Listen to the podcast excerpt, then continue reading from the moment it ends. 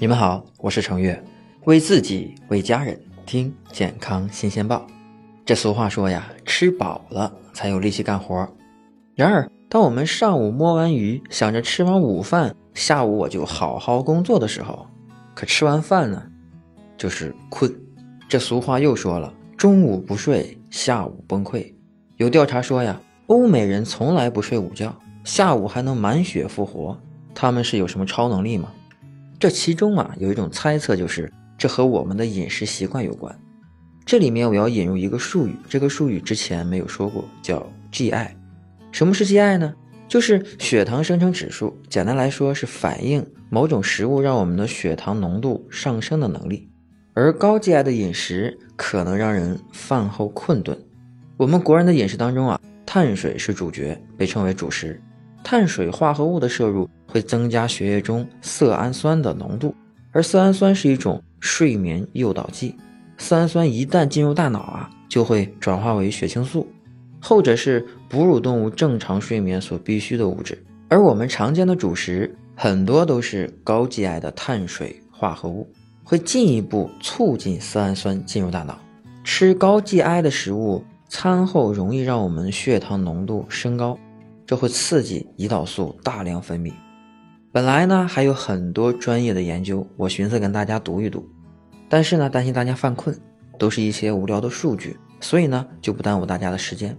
我们接下来就说一说长期的高 GI 的饮食会有什么样的健康隐患。这第一呢。高 GI 饮食的人更容易胖，这是因为啊，高 GI 食物会很容易被我们消化吸收，葡萄糖会迅速进入血液，引起血糖飙升。但同时呢，血糖的下降速度也很快，就像是在坐过山车，我们很快又感到饥饿，又想吃东西。第二呢，这高 GI 的饮食啊，容易让血管变得脆弱，长期高 GI 的饮食。会让血液变得黏黏糊糊的，导致我们的血管泡在糖水里。这样的环境下，可能会让血管变得更脆弱，甚至啊，促进血栓的形成。而血栓的下一步就可能是心血管疾病。这第三呢，就是高 GI 饮食的人啊，离糖尿病更近。大家都知道，胰岛素是调节血糖的重要激素。当饭后血糖升高的时候，会刺激胰岛素的分泌。来帮助血糖恢复到正常水平，但是呢，长期食用高 GI 的食物有可能产生胰岛素的抵抗效应，让胰岛素的调节作用变差，而胰岛素抵抗就是发生二型糖尿病最重要的危险性标志。说了这么多，有人肯定又来吐槽我了，说程月啊，你能不能告诉我这到底要怎么吃才行？您别着急啊，下面咱就开始了。您吃饭的时候啊，我建议您先吃菜和肉，然后再吃主食。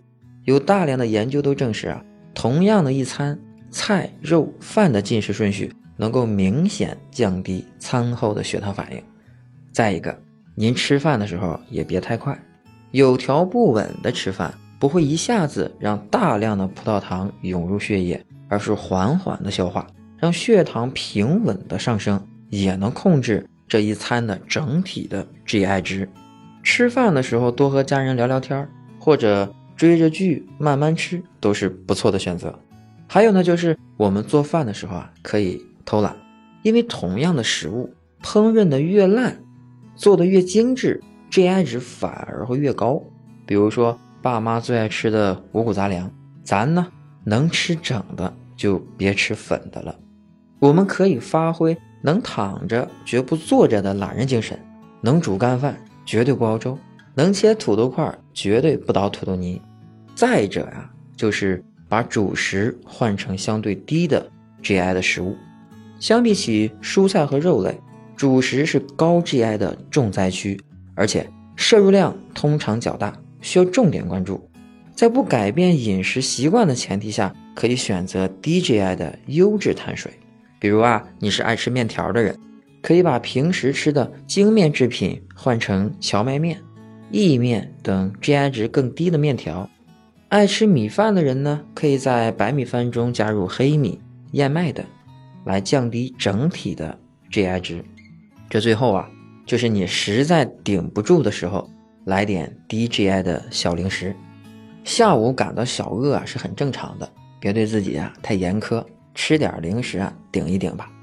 现在零食啊也有低 GI 的选择，虽然国内呢目前还没有低 GI 产品的国家标准，但有不少第三方的机构可以做低 GI 的检测。